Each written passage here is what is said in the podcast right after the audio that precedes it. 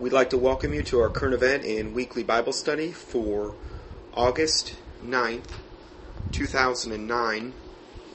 And today we're going to be doing a dedicated study on, well, really on the Bohemian Grove primarily, but we're also going to be talking about things that are related to this subject, like um, the fallen angelic evil deity Lilith. Uh, we're going to be talking about Molech. We're going to be talking about also Minerva and Athena. And because it relates to this subject, there's a little bit of confusion regarding um, that, the, the whole, uh, how the owl itself, the bird, the owl, figures into this whole thing with the Bohemian Grove and a lot of the different people that are members of the Bohemian Grove. And this is going to be kind of a, a very in-depth uh, study in the Bohemian Grove, but it's also going to be a Bible study as well. We're going to be looking at some of the verses that relate to these subjects. And just to give you a little bit of an overview uh, on the Bohemian Grove, uh, the, the Bohemian Grove is a 2,700 acre campground located at 20601 Bohemian Avenue in Monte Rio, California, belonging to a private San Francisco based men's art club known as the Bohemian Club. In mid July of each year, the Bohemian Grove hosts a. Uh, I had a hard time getting an exact date. I've heard 16 days, two weeks, three weeks, uh, but it's in that time range. They own, they host this encampment of some of the world's most powerful men, and uh, I'm going to provide all the information, pretty much all the information we're talking about today, on a PDF form, and uh, this particular one even gives the coordinates on a on a GPS of where it's actually located. And the first picture you'll see on here, or one of the first pictures, is a picture of um, Ronald Reagan, Harvey Hancock, Richard Nixon, and Glenn Seaborg at the Bohemian Grove, and they're giving a uh, this one guy, Harvey Hancock, is looks like he's giving a uh, a speech. Ronald Reagan's on his right hand, and Richard Nixon is on his left hand. That's Ronald Reagan. That's Richard Nixon. And uh, a lot of uh, things, there's been a lot of important speeches given here, and a lot of very uh, big, uh, uh, I don't know if you could call it business, but things that would affect the political climate on a global scale have been decided at the Bohemian Grove. And um, even though that's that's what they say it's not for, but the bottom line remains is that it, it's happened there. And this picture is from 1967 and taken at what they call the Owl's Nest Camp, which there's different alcoves and places you can go within this 2,700 acre complex. So this all male membership of the Bohemian Club includes artists, musicians, prominent business leaders, government officials, and many former U.S. presidents, senior media executives, uh, the power brokers. Members may invite guests to the Grove, although guests are subject to a screening procedure. A guest's first glimpse of the Grove is typically during the spring jinks, that's what they call it, in June, preceding the main July encampment. After 40 years of membership, the men earn the quote old guard status giving them the reserved seating at the Grove's daily talks, as well as other prerequisites. Nevertheless, up to 2,900 members and guests have been reported as attending some of the annual encampments. The membership list has included every Republican U.S. president since 1923, as well as some Democratic presidents. Many cabinet officials, directors, CEOs of large companies, including major financial financial institutions, major military contractors, oil companies, banks, uh, inc- and are in- including the Federal Reserve, utilities, including nuclear power, and the national media, broadcast and print have high-ranking officials as the club's uh, members or guests. Okay, the club's motto is quote weaving spiders come not here. Now, I did a little research, and that's taken from Shakespeare's A Midsummer Night's Dream. And again, what they do, the, the primary thing they do is during the midsummer, so it's appropriate that they would use this as their motto. This motto, weaving spiders come not here, implies that outside concerns and business deals are to be left outside, but that really doesn't happen as you know we've already mentioned. When gathered when gathered in groups, the Bohemians usually adhere to the injunction uh, of you know outside businesses to be left outside. Though the discussion of business often occurs between pairs of members, important political and business deals have been developed at the Grove. The Grove is particularly famous for the Manhattan Project planning meeting that took there in September of 1942, which subsequently led to the atomic bomb. So again, that's a pretty major thing that was decided there. Those attending this meeting, apart from Ernest Lawrence and military officials, included this is the Manhattan meeting project. Uh, they included the president of Harvard, the college, representatives of Standard Oil and General Electric. Grove members take particular pride in this event and often relate the story to new attendees, I guess, in order to impress them or whatever. The tradition of the summer encampment was established six years after the Bohemian Club was formed in 1872. Henry Harry Edwards, a founding member, announced that he was relocating to New York to further his career. So on Ju- June 29, 1878, somewhat less than 100 Bohemians gathered in the Redwoods in Marin County near Taylorville, uh, which is the present day Samuel P. Taylor State Park, for an evening send off of Ed- in Edwards' honor. Freely flowing liquor and some Japanese lanterns put a glow on the festivities, and the club members retired to a late hour in modest comfort on blankets laid on a dense mat of redwood needles.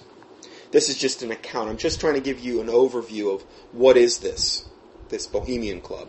This is where it started in 18, uh, um, 1878. And then this festive gathering was then repeated the next year without Edwards and became the club's annual encampment. And that's how it started. That's how it started, way back in, in 1878. By 1882, the members of the club camped together at various locations in both Marin and Sonoma County, including the present, the present day Muir Woods um, and a redwood grove that once stood near Duncan Mills, several miles down what they call the Russian Russian River. Russian River. Now, that's the overview. Now we're actually going to start getting into um, the expose as far as exposing what's going on there. So this strange and secretive, secretive group, which have received very little press coverage, have a 40 foot concrete owl as its central symbol. Um, and this is what they actually perform supposedly mock sacrifices in front of. Now, there's a whole video you can watch, and I'll, I'll, mention this probably again, that where Alex Jones actually infiltrated the Bohemian Grove and went in there and, and recorded one of these. And there's a link on this PDF. Um, and also, I, have got a new a new website, and uh, praise the Lord for a listener. Um, and he went and put up this website for me, and it's really amazing. Um, we're going to ultimately be able to have all all the teachings up there, all the PDFs that you see up on Sermon Audio, uh, all my newsletters. Eventually, it's going to take a little while to get it all up there, but uh, right right now it's already up and running, and it's called contendingfortruth.com. And let me just double check that, making sure I'm giving you the right website address. You do not have to enter www. It's just contendingfortruth, one word, dot com. And uh, I just praise the Lord for this website. It's gonna it's gonna be the answer to a lot of prayers, and um, He's just doing this out of the goodness of His heart.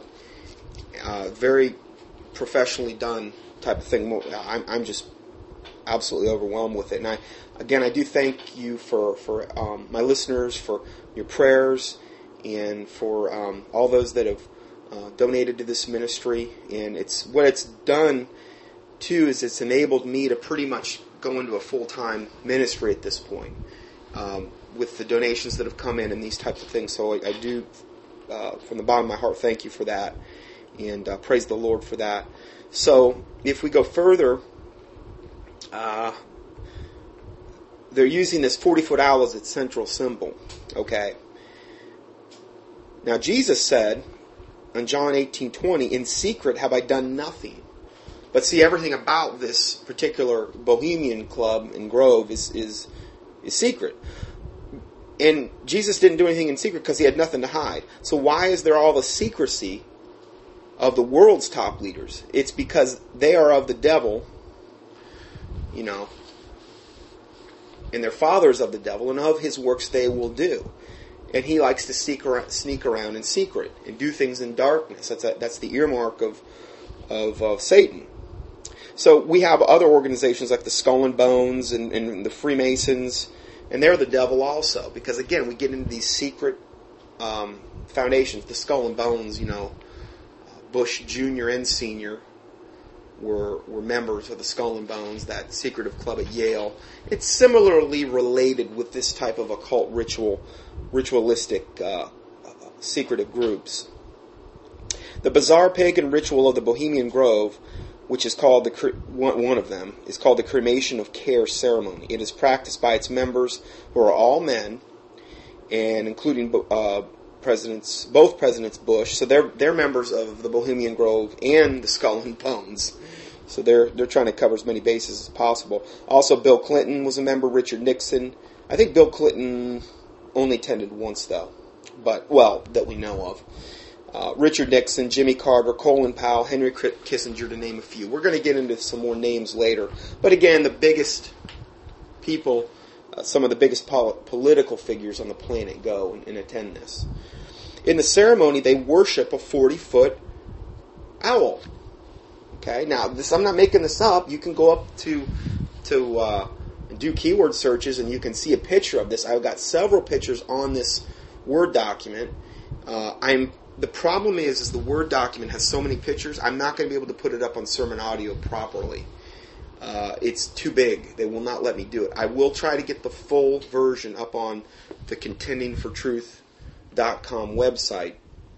And uh, finally, now, if you have someone, you can actually point them to a real website. Whereas before, I just did not have the resources or the, near the time to possibly think about doing a website.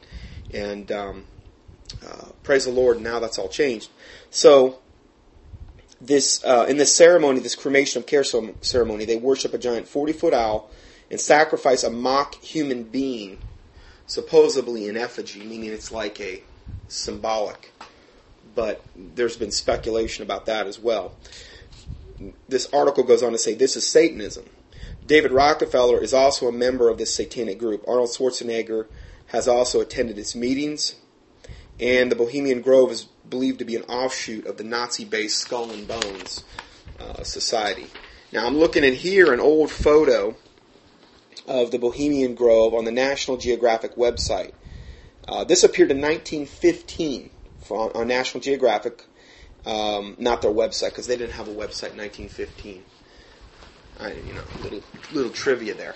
Sorry, uh, but the what the what they did is they posted this picture from 1915, and it's called "The Power Party." And the caption read, "Now it's a guy. It's one of their priests. They they would they'll dress up. Some of them dress up like these high priests, and this guy is laying there." And uh, I guess this is the one of the first ways they symbolize the cremation of care. It's this guy laying on his back, probably one of these power broker guys, and he's got all these candles around him burning. They're out in the middle of the woods, and there's all these other people watching. And the caption reads, to, to purge himself of worldly concerns, a member of the elite Bohemian Club participated in a 1915 cremation of care ceremony, complete with candles and a robed and hooded comrade to guide him. Now, isn't that special? Well, what we're dealing with here are pagan ceremonies. They're druid, druidic like ceremonies.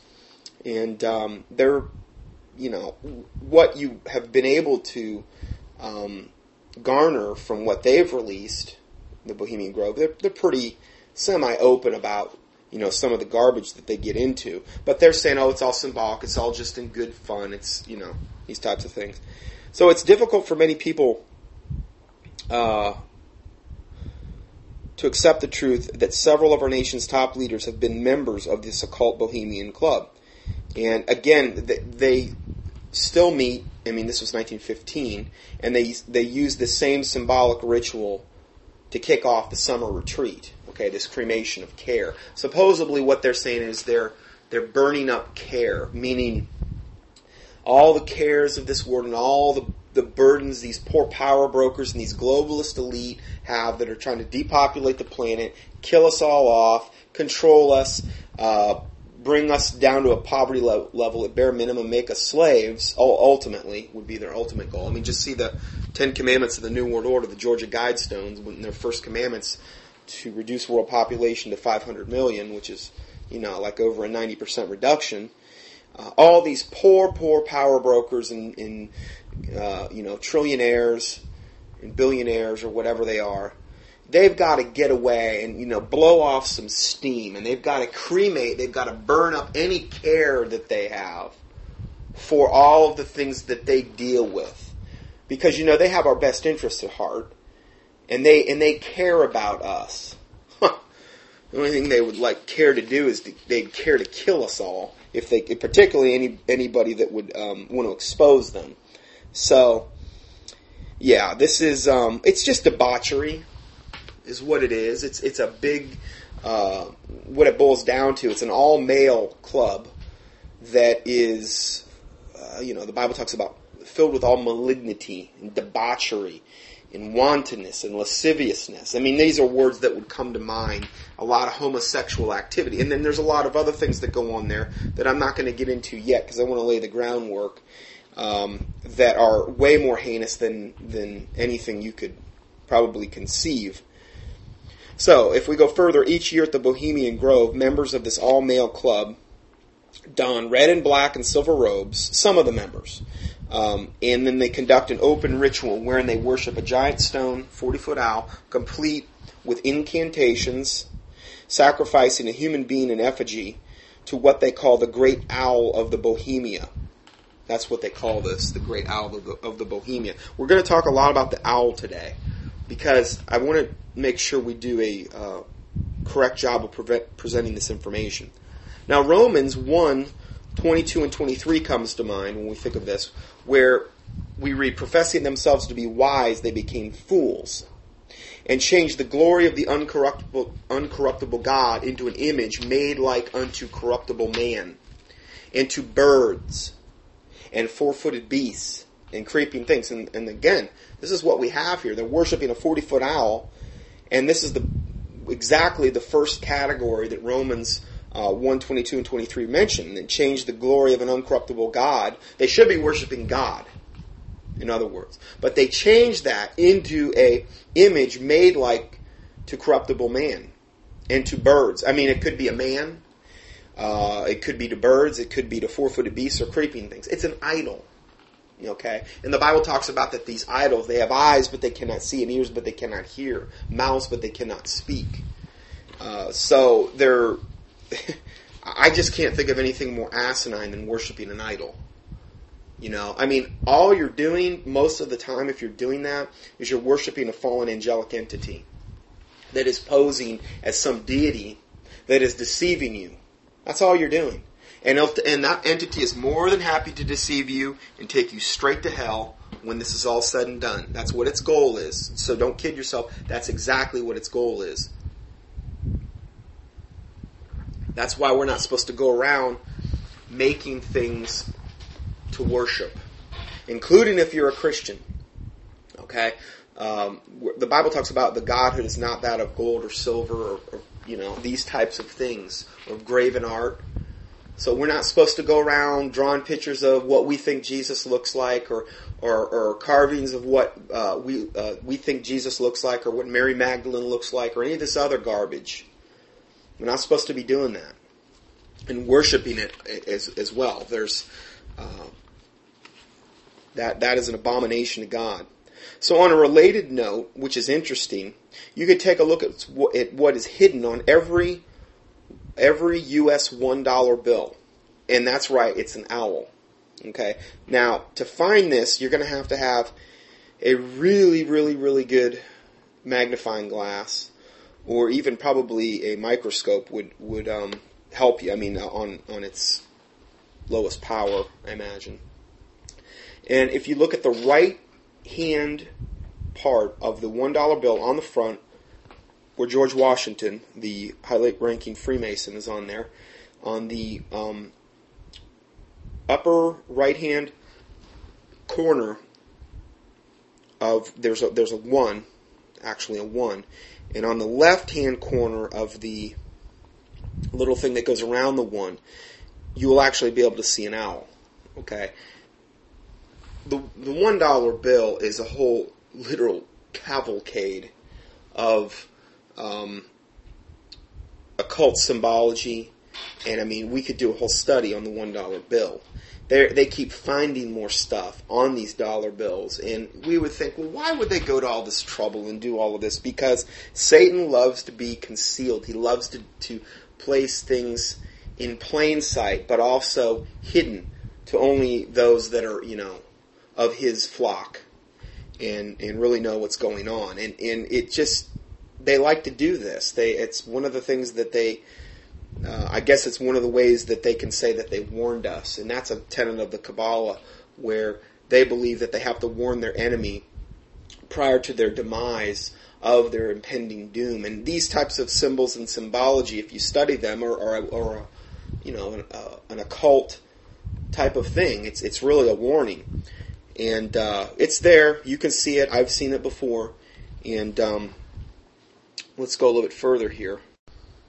Yeah, so you can do that at home. I, you're going to need a good pretty good powered magnifying glass to get a clear image, but it's apparent. I mean, you can look at it if you if you have any kind of decent up close vision, um, you'll be able to see it, and uh, it's plain as day. You know, so again, it's just one of the ways they're just hiding things in plain sight, which they love to do, cultists do, and um, so what does this owl symbolize actually?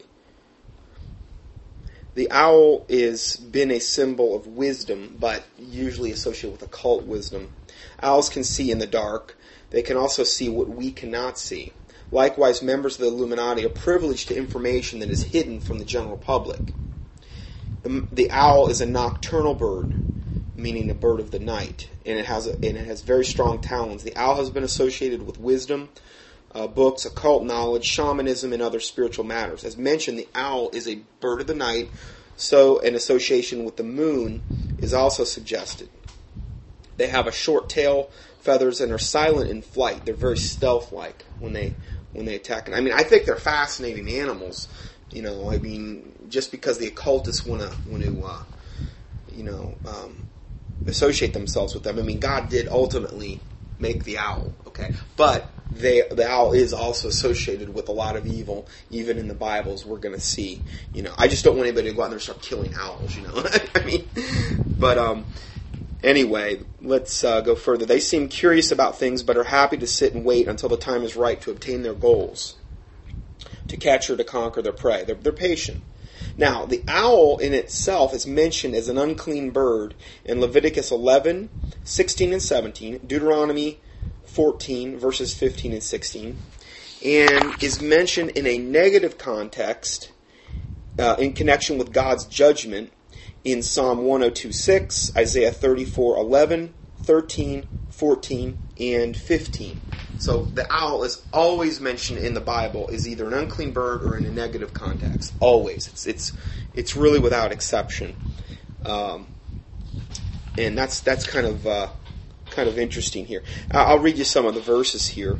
Uh, Job thirty twenty nine. here's some more verses. I am Job talking, and he was speaking here as to the severe judgment he felt that he was under from God. Okay? And in, in other words, I'm, I'm at the lowest, lowest, lowest rung on the ladder. I, it can't get any worse for me. I mean, and you look at what Job was going through, it doesn't get a whole lot worse than that.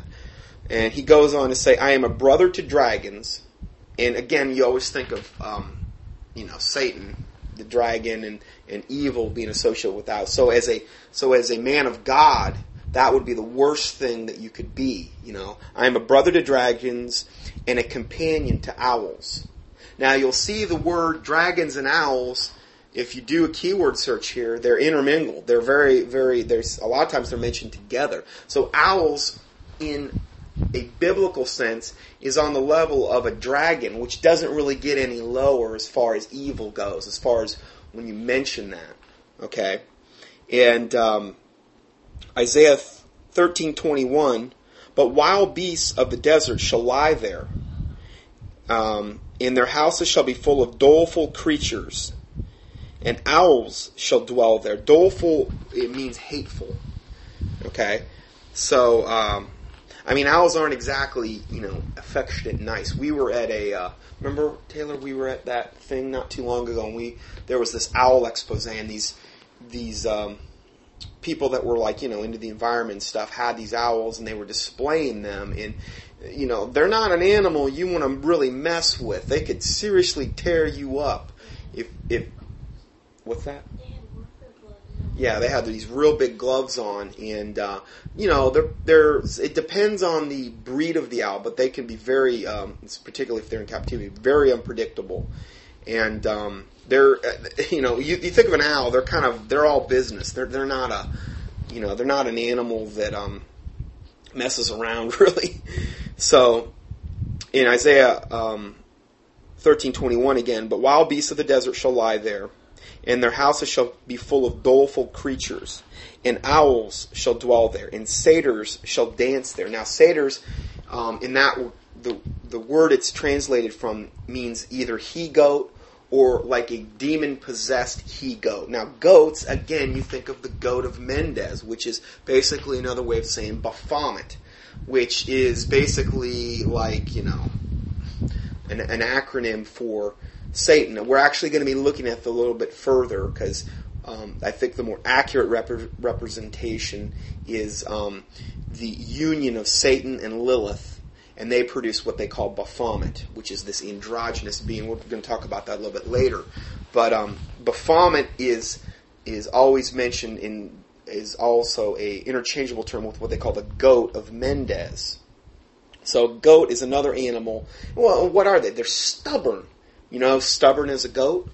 Well, rebellion is as the sin of witchcraft. The Bible says. So when you have something that's real stubborn and you can't, you know, change it, that's not a good attribute before the Lord, particularly.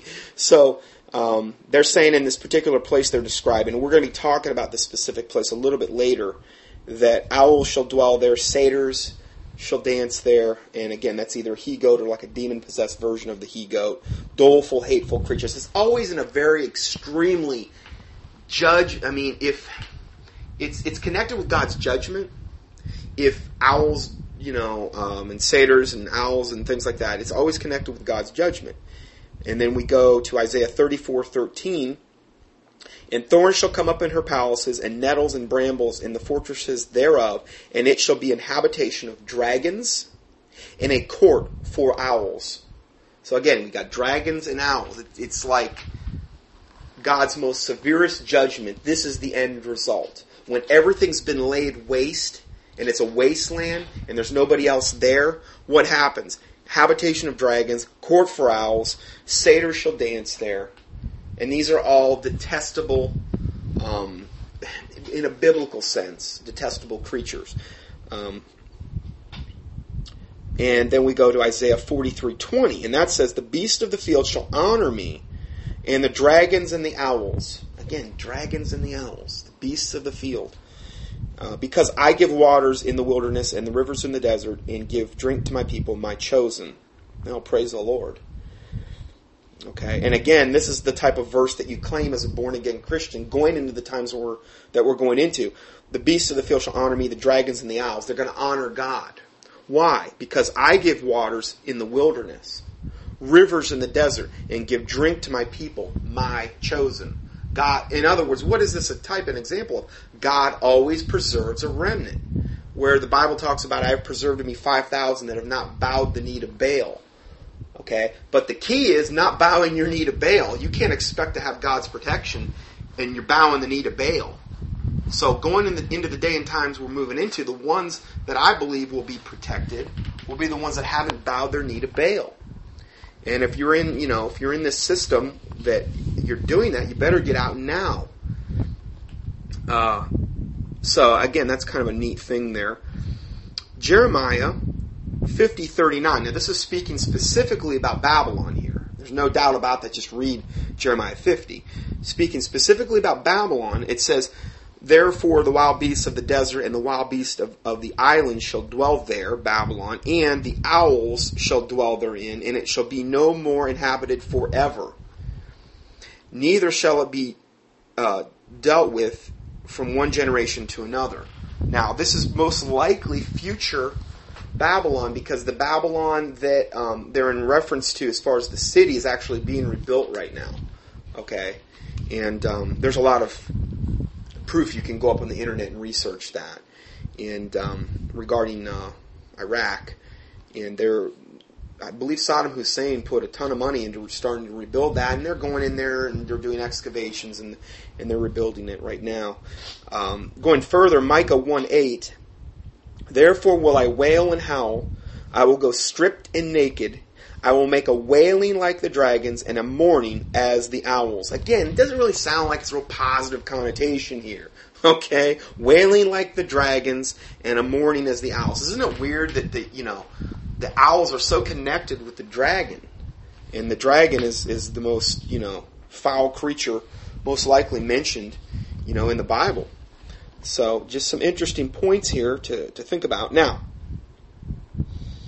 the demon goddess Lilith is represented throughout history as an owl. Now, everybody's saying, oh, they worship this 40 foot concrete uh, owl that's Moloch. Well, we're going to take a critical look at that because I don't think that's the case. Uh, the demon goddess Lilith is represented throughout history as an owl. A study of the demon goddess Lilith will reveal dark secrets behind the owl of the Bohemian Grove. Few magical orders exist. Now, this is a. Uh, let's see here. Okay. Um, think this is from a. I want to make sure I get this quote right here. Uh, let's see. This, I believe, we're going to be we're going to be quoting from a um, some occult sources here coming up and see what they have to say about this particular about this particular subject here. Uh, let's see here, and this one is is one of the occult sources. It goes on to say few magical orders exist dedicated to the undercurrent of Lilith. Now remember, Lilith is always represented or always connected with the owl, okay? Few magical orders exist dedicated to the undercurrent of Lilith and dealing in initiation specifically related to the arcana of the first mother. Now, that word arcana means esoteric mystic, also many times relates to tarot cards or tarot, tarot cards is, is one of the specific ways you can say them if you're going to be linguistically accurate. Two reputable organizations that progressively use initiations in magic associated with Lilith are the Ordo Anti Christianus. That sounds real nice. The Ordo, or which is the order Ordo Anti-Christianus, like anti-Christian. okay, so that's of there. There's two reputable. These are reputable now, just so you know. Remember, this is from an occult source I'm talking about. That um, use initiations of magic associated with Lilith. We're going to talk more about Lilith. Are the Ordo Anti-Christianus, Illuminati, and the Order of Phosphorus. One of my favorite orders, the, the Order of Phosphorus. They also have the Order of Magnesium and the Order of Selenium. Oh, sorry, just kidding, teasing. Um, they have a lot of trace mineral orders, evidently. Uh, so if we go further, Lilith appears as a succubus. Um, in Aleister Crowley's De Arte Magica. Okay, now, su- oh, a succubus, what's that? A succubus is a devil that appears to men at night, typically in the form of a beautiful woman. Now, in old times, it was supposedly an ugly woman, but in more current times, the devil, it's a devil that appears to men at night, typically in the form of a beautiful woman, to seduce them in their dreams, to have sexual intercourse with them. Okay, now this happens all the time to different men and these types of things. And um, uh, not not to say to everybody, and it shouldn't be happening to you as a, a born again Christian. And if it is, then you need to really pray before you go to sleep. And um, if there's areas in your life where there's open doors, it's most likely the reason it's happening. Okay, so and I've you know that's the, the the succubus is what will actually appear to a man. The male counterpart that appears to women are called incubi. Okay? And um, they're the ones that appear at many times as men or sometimes demonic like figures and they seduce women. Now, there's actually been men and women that were even married and this was happening to them. There's actually been divorces caused from these types of things. There's actually been men and women that um, got to the point where they were um, having all of this intercourse with these devils to the point where um, their whole lives were ruled over by this, and the devil started to actually take control of them, and they actually based all of their life decisions on what the, either the incubi or succubi were telling them to do. So it's a kind of a form of demon um, oppression slash possession, depending on the severity. I've heard some real doozy whopper things about these things. So they are real, and um, the succubi draws energy from the men that they seduce.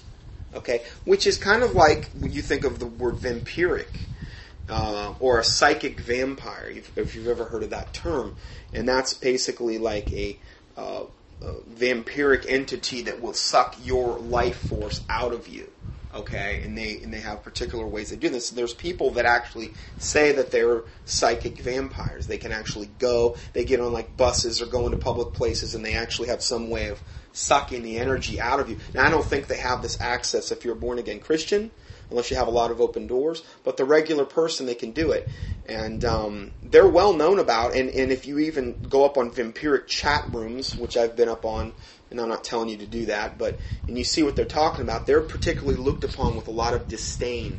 They, people, even the vampire, supposedly the real ones, are the ones that are more into the other type of blood drinking. They don't like the psychic vampires because, you know, they serve no purpose other than to act as a parasite. Is how they're looked at. So again, that kind of relates to this whole succubi thing, which draws energy from the men they seduce. Now, according to Malleus Maleficarum, or what was known as the witch's hammer. Now, I, I, I pieced a lot of biblical information and confirming occult information together in order to do this study, to try to co- cross confirm what we're talking about here.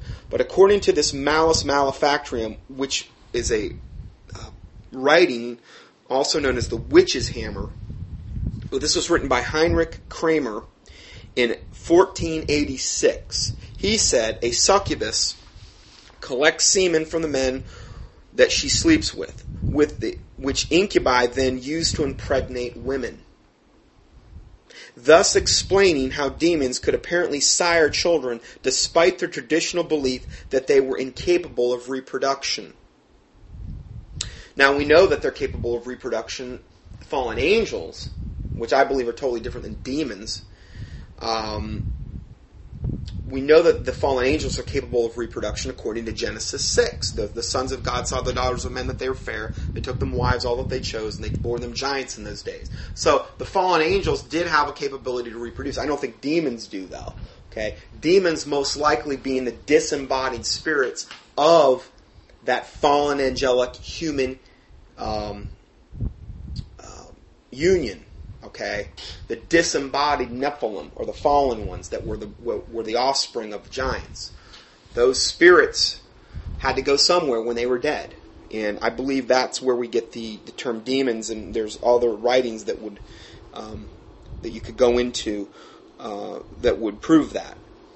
The Book of Enoch talks quite a bit about that. So if we go further, and again, I use the Book of Enoch as a commentary. I don't use it as canon of Scripture or anything like that. And the only version that I recommend is the one with all the, K- the King James Version cross references, which is the hardback blue cover. You can get it up. Um, I know on Amazon. Of course, I don't ever tell anybody to go to Amazon anymore because they they sell books that relate to pedophilia and all kind of horrific, uh, perverted homosexual sexual things. So I don't I don't buy anything on Amazon anymore, and I don't advise you as a born again Christian do another keyword search and get it someplace else if you're going to try to buy it. If, if you have to get it on the internet. So that's just my little plug for Amazon, reverse plug. But um, that's the only one I, I've done. And if you key in, I think Enoch in the keyword search box on my homepage, I've done out of the 300 plus teachings I've done, I've got one teaching, and I think it's the second part of the cloning teaching where I talk about that. Okay, where I want to address that subject. And um, well, let's go further. This is um,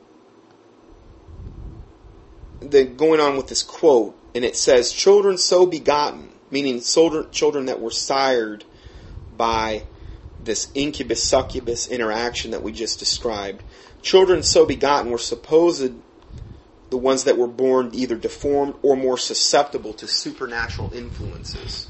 Okay, and today we've got a whole, oh, my word, a whole segment of the population called star children, indigo children, dolphin children, crystal children, whatever you want to call them. I've done a whole study on this, just keying either indigo or star on the keyword search box on my homepage on sermon audio and, and soon to be contending for truth.com.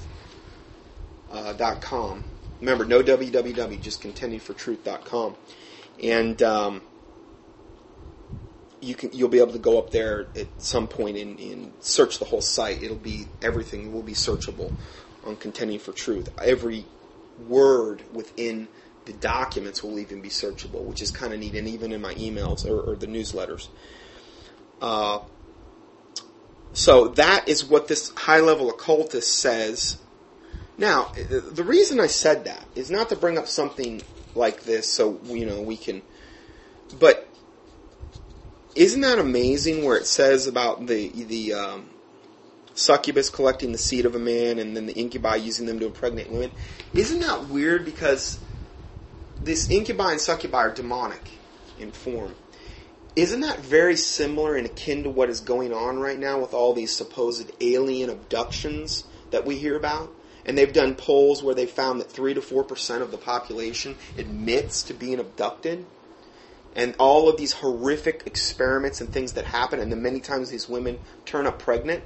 These are, these are millions of people worldwide that are saying this conservatively. They can't all be nuts. There's got to be something to this. Isn't that kind of weird that we have all of this going on there, and, and you know they seem to be the the ones that get abducted. They seem uh, the aliens seem to have such this fixation on the reproductive systems of the humans. Isn't that an interesting connection here? And yet we have this incubi and succubi thing that's been going on for hundreds and hundreds and hundreds of years. I believe Satan, though, has refined his techniques more.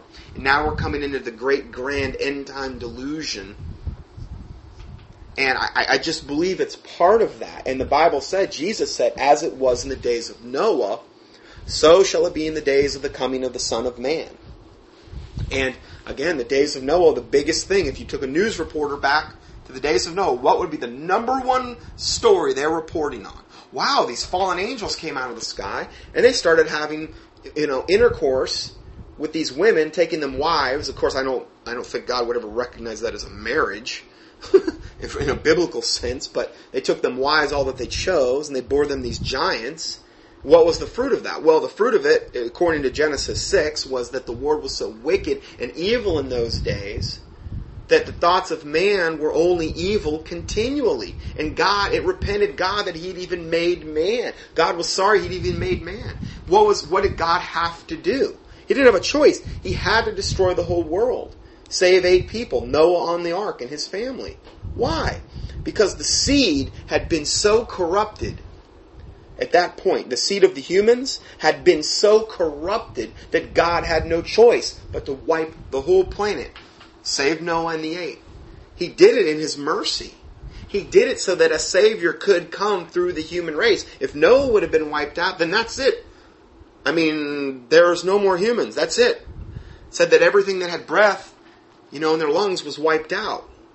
So, God in His mercy preserved Noah on the ark, and um, uh, he had, but He killed all of these these Nephilim creatures and their wives and, and, the, and the rest of humanity that had been defiled. And Satan is always seeking to defile the seed of man.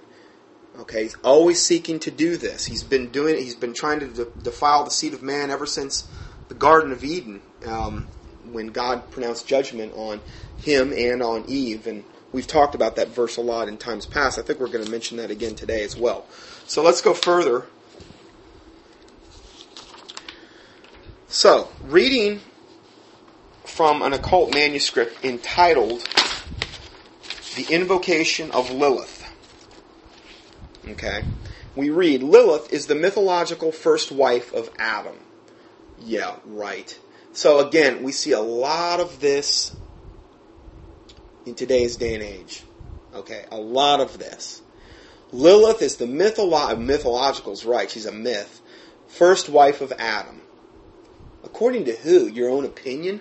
No, well, the devil told me. No, if you believe this as a Christian, because there's a lot of supposed Christians that believe this, understand where the theory came from. It came straight from the pit of hell. It came straight from high level occultists. It came straight as a lie from Satan. Okay? Just like all the people out there that believe in the serpent seed, that Eve had sex with, with Satan. Okay? That's that kind of like the, you've got the yin and the yang here. You've got the one meaning um, uh, of the whole Garden of Eden scenario. Now, again, Satan is trying to get you to always question and doubt the Word of God. If he can get you to doubt it right from its inception, as far as humanity goes, that's the Garden of Eden, right? Well, if Satan can get you to doubt the Word of God and believe that, that Lilith was the first wife of Adam, you can pretty much throw the rest of the Bible out. I mean, it's not going to really apply, okay? Because this is where our problems in regarding mankind started. Sin entered in, okay? And the likewise, the opposite of that is the whole serpent seed theory, which is where they said that supposedly Eve had sex with Satan, bearing him Cain, and then the serpent seed. Okay, and that's very easily debunkable. Um, and I will do a study on that hopefully in the near future. I'm probably going to include that with the whole um, messianic Jewish thing because that's part some of the uh, there's certain factions of the messianic um, Jews and the replacement theology that believe in the serpent seed theory. Uh, very easily debunkable if you use a King James Bible, incredibly easy, easily debunkable. But um, there's a lot of people that have really pinned all their hopes on it. People that believe this tend to be tend to think that they're better. Why? Because they're not of Satan's seed, so I'm better. In fact, I'm just grandfathered in. I'm kind of, you know, special, and I am not of Satan's seed. I'm going to heaven, regardless of how I live my life.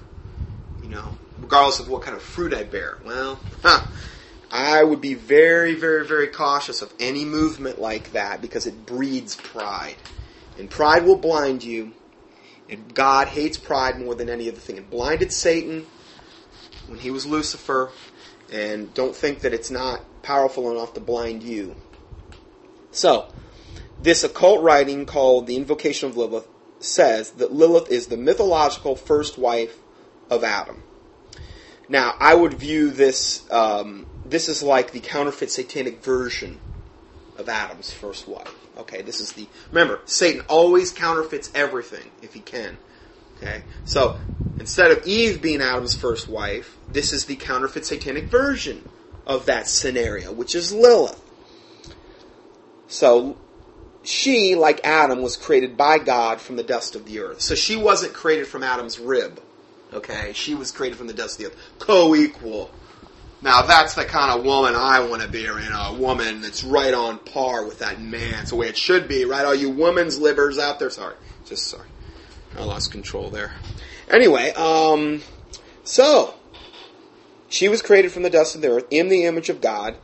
He created them, male and female. He created them. Oh, isn't that nice? They throw in some Bible in there. Genesis one twenty seven. Occultists love, and Satan loves to mix Bible verses with their little perverted, twisted versions of what they believe the Bible means. So again, it was like last week. We're getting a Bible study from Benjamin Creme. You know, Mr. Satan himself, the mouthpiece and the false prophet for devil Betraya, Maitreya. And we're going to take his advice, what the Bible means. To, we're going to we're going to rely on Benjamin Creme to interpret Scripture for us. That's, you know, that's pretty crazy. So, going further, it says, It would seem that Eve came later, fashioned from a rib taken from Adam while he slept. This is to be called the woman, for this was taken from man. Now, I've also heard it described as is, is that woman, meaning a taken from man, a man with a womb. Different version, okay.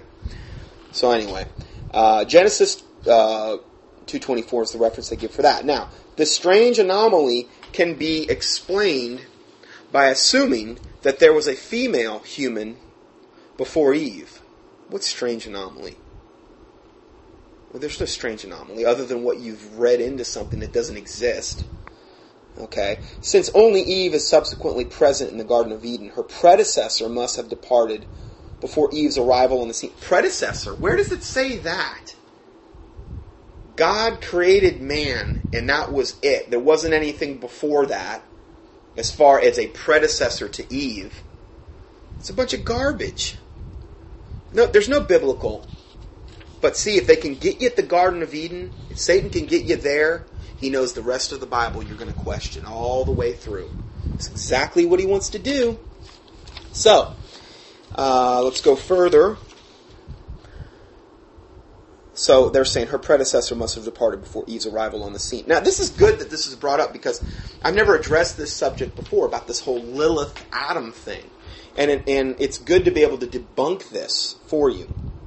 Um, then it goes on to say one can only assume that Lilith's near total absence from the Judeo Christian Bible is a matter of prejudice on the part of the male patriarchal authors So it's a matter of prejudice because we have all these mean old male guys, and I don't mean the one that deliver mails, like male, the, the uh, gender male. Uh, they were patriarchal, they were male, they were chauvinistic, and so they included, they didn't include poor Lilith in the Bible. They didn't give her her rightful spot. How dare they? You know, what's this world coming to? Uh,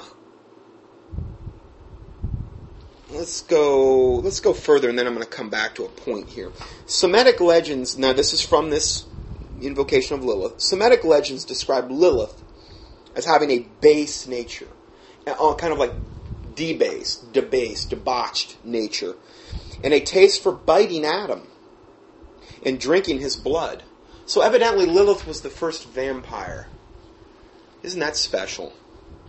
She had refused to submit to Adam's authority and I'm not going to get into that any further, okay?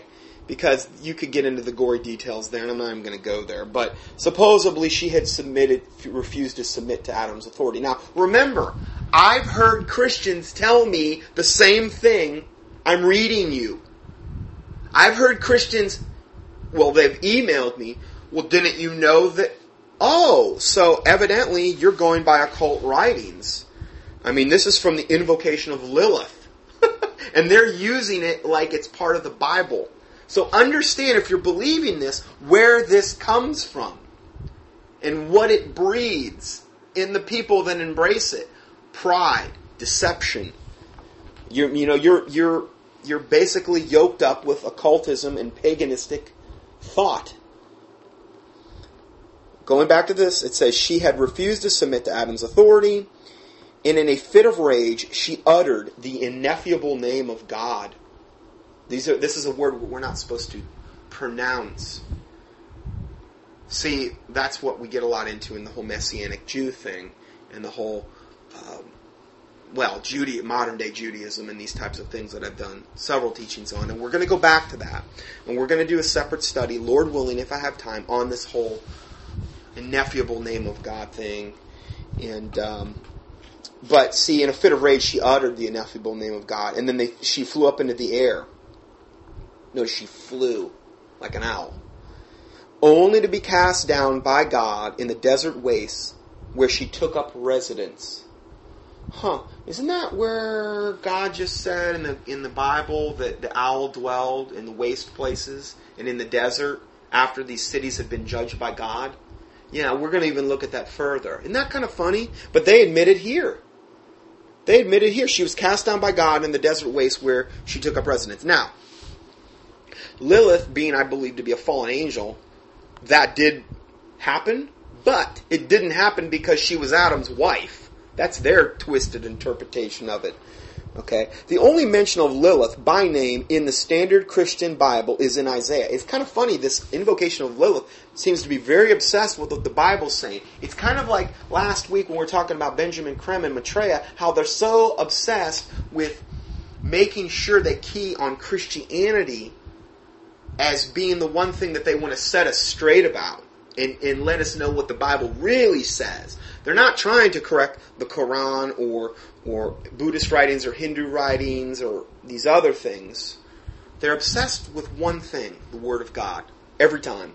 It's not a coincidence. it's, the, it's the only threat to them. They have everything else. So, there's only one mention of Lilith by name in the Standard Christian Living Bible. It's in Isaiah, where a passing reference is made to a quote screech owl, which is true, and we're going to look at that in a second. Um, or what they believe to be an anthropomorphic combination thereof, um, who murders infants. It would appear from the perspective of modern medicine that infants who succumb to sudden infant death syndrome would have thought to be have been victims of Lilith, who torments men at night who typically sleep alone. The original succubus. Now that's a proven fact that this happens. Lilith is also a goddess of child sacrifice. Lilith, if you study um, these people that have these abortion clinics, these witches and warlocks that tend to own them, and I've done several teachings on this, the occult roots of abortion, key that in in the search box on my homepage. Um, on sermon audio currently, or contending for truth probably a little bit later. The occult roots of abortion. Done teaching on that. And if you do that, what you're going to find is um, that these witches and warlocks gravitate to actually be owners of abortion clinics. And typically, the deities they serve are the ones like Lilith or Artemis, the one or um, Moloch, the ones that have to do with child sacrifice. They view their little abortion mills as little death factories in in sacrificing these little innocent babies in the womb to their respective devil deities. Lilith being one of the main ones. So understand, if you go to an abortion clinic and you're praying, you're praying against some type of prince, principality, ruler of wickedness in high places, which is what the Bible says our battle is in Ephesians 6. You're praying against these wicked, evil, fallen angelic and or demonic deities. So Lilith is always associated with abortion clinics. The goddess of child sacrifice. Isn't it funny? She's the one that comes to have intercourse as in a succubi type of form, or some demonic, you know, uh, counterpart to her. And yet they seek to also they're they're seeking to um, destroy the little innocent babies. So it's just it's there's a lot of parallels there. So ending this, it says in the modern mythology, Lilith has become a symbol to many feminists of the independent woman who refuse to submit to the control of men. So again, she's rebellious. Okay, Lilith is the quintessential essence of evil, rebellion, child sacrifice, perverted sexual intercourse. I mean, it, just about as nasty of, a, of an entity as you could possibly ever deal with. Okay, so going back to this, it says, while this is certainly an aspect of her personality, there is a strong sexual component to Lilith's nature that must also be recognized. Again, confirming what I just said. She is more than just an uppity woman. she is the power of primal lust in female form. And also, she is death. And this cannot be ignored when working with her magically. Now, this is a manual on witchcraft.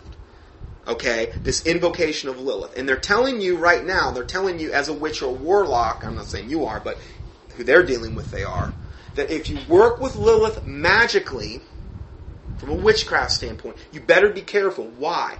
Because she is always associated with death. She's got a lot of hats, but one of her main hats is death. Goddess of child sacrifice. You know? And you better not ignore that if you work with her. Now, hopefully you're not working with her, but um, there. This is um, Lilith is then basically what Lilith is described as is a winged serpent or a screech owl who murders infants. Screech owl. Now, let's look at that a lot closer. Now, again, when, uh, one other point. She's associated with death. Again, that is why she's so um, always intricately tied in with these abortion clinics. The death of the innocent babies. Lilith. These are entities that you should be praying specifically against. If you want your prayers to be more specific, these are some hints for you. Artemis, Lilith, Moloch are three of the entities that if you go to an abortion center, you can literally play, pray against specifically. And I just think it always helps if our prayers are more specific. Uh, I'm not saying God can't intervene if, if you don't know these names, but hey, sure can't hurt if you, if you know specifically what you're dealing with and you know specifically your enemy. Now, let's look at this a little bit further. Um, I'm going to go back to Isaiah 34, which we quoted some from there earlier. And Isaiah 34 says, The sword of the Lord is filled with blood. What a verse that is. The sword of the Lord. I just like how that sounds. The sword of the Lord is filled with blood. It is made with fatness and with the blood of lambs and goats and the fat of the kidneys of rams, for the Lord hath made a sacrifice in Bozrah and a great slaughter in the land of Idumea. Now, this is the pretext, this is the laying the groundwork for where we talk about the owls. Okay, this is God's judgment. The owls come later because the owls and the dragons and the satyrs come to these uninhabited cities after the Lord's great slaughter in the Bible. That's what I learned by studying owls because I did the, all these keyword searches as I was preparing the study. In this particular instance, we're not talking about Babylon, though. We're talking about a sacrifice in Bozrah and a great slaughter in the land of Idumea. Whereas, what is Bozrah? Bozrah is a town in Edom. The land of Idumea is Edom. Okay? Not Eden, but Edom. E D O M. If we do a keyword search for um, uh, Idumea, as I did,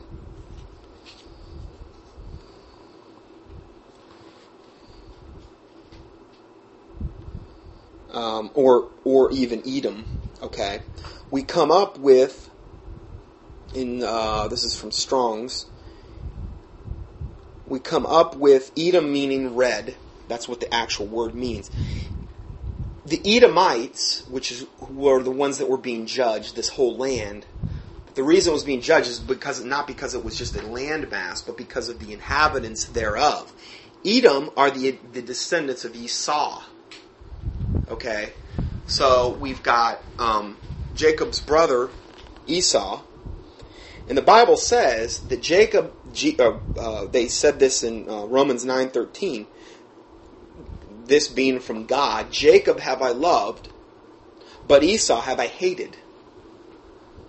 Okay, so the Bible is very clear. The Lord hated Esau. Okay, he despised his own birthright for a bowl of pottage. Okay, he traded his birthright for a bowl of lentils, essentially. Okay, and God doesn't respect that too much. Okay, but it says Jacob have I loved and Esau have I hated. Esau was a red, hairy man. Um, Jacob was a smooth man. So, little trivia there, but it's true. And anyway, so and he didn't hate Esau because he was a red, hairy man, but because of what he did, because of his actions. But the word Edom um, is also uh, means Edomite, Idumean, descendants of Esau, the land of Edom, Aduma, Idumea, which is the land south and southeast of Palestine. Okay, so when it says here where there's a great slaughter in the land of Idumea and a sacrifice in Bozrah, Bozrah was a town in Edom, and also the great slaughter in the land of Idumea was Edom. Okay, where the, where where Esau's descendants uh, live. Now, that was the Isaiah 34 6, where it talks about the sword of the Lord is filled with blood and the sacrifice and Bozrah in the land of Edom, Idumea. Then we go uh, uh, some verses later where we're, we're getting to the end of this judgment or the end product of this judgment. And we read, The thorn shall come up in her palaces. Now, her palaces, this is in regard most likely to Bozrah, which is this town in Edom. Nettles and brambles and fortresses thereof, and it shall be an habitation of dragons and a court for owls. Again, we see this parallel, dragons and owls. The, the, severest of God's judgment seems to end as it being a habitation for dragons and owls and satyrs. And then the next verse, the wild beasts of the desert shall also meet with the wild beasts of the island. And the satyr, which is like most likely this demon possessed version of a he goat, shall cry to his fellow, and the screech owl shall also rest there, and find for herself a place of rest. The screech owl. There shall, and then this is uh, next verse, Isaiah thirty-four fifteen. There shall be the great owl make her nest. There shall the great owl make her nest, and lay and hatch, and gather under her shadow. There shall also vultures be gathered, every one of her mate. Vulture. Now, an owl is listed in the Bible as an unclean bird, not a bird that you want to go around eating. It's like a scavenger type of thing. Also, vultures are listed, which are also unclean birds. So we've got the owls in connection with dragons, satyrs, vultures. But notice here, there's remember what we what this occult source said that there's this um, uh, this reference in the Christian Bible where a passing reference is made about her living Lilith literally living in the desert. This is the reference. It's only one time in the Bible where Lilith is mentioned. The root word for screech owl, the root word that they derived the word screech owl from, is literally Lilith. In this one verse in the Bible, it only occurs one place in the Bible, in Isaiah 34 14. Let me read it for you again. The wild beasts of the desert shall also meet with the wild beasts of the island, and the satyr shall cry to his fellow, and the screech owl shall also rest there and find a place of her rest. Now, this word screech owl literally is derived, unlike the other references for owl, this one is literally derived from Lilith, the word Lilith. This is from Strong's H3917. The root or the etymology of that word for Lilith is either night or gloom. Okay? But Lilith, and this is even out of Strong's, is the name of a female goddess known as a night demon who haunts the desolate places of Edom. Okay, so I just thought that was interesting, where we, where we literally have Lilith is mentioned. You have to go, in this particular case, you would need to go and, and do a, a, a search on the source of the word but it's translated screech owl, and it only occurs one time in the Bible. Interesting. And obviously, it's mentioned in the most negative connotation that you could have. Um, going further, a 2000. Oh, actually, I tell you what. Let's go ahead and let's end part one there, and we'll go to part two next. That's a good place to end. God bless you.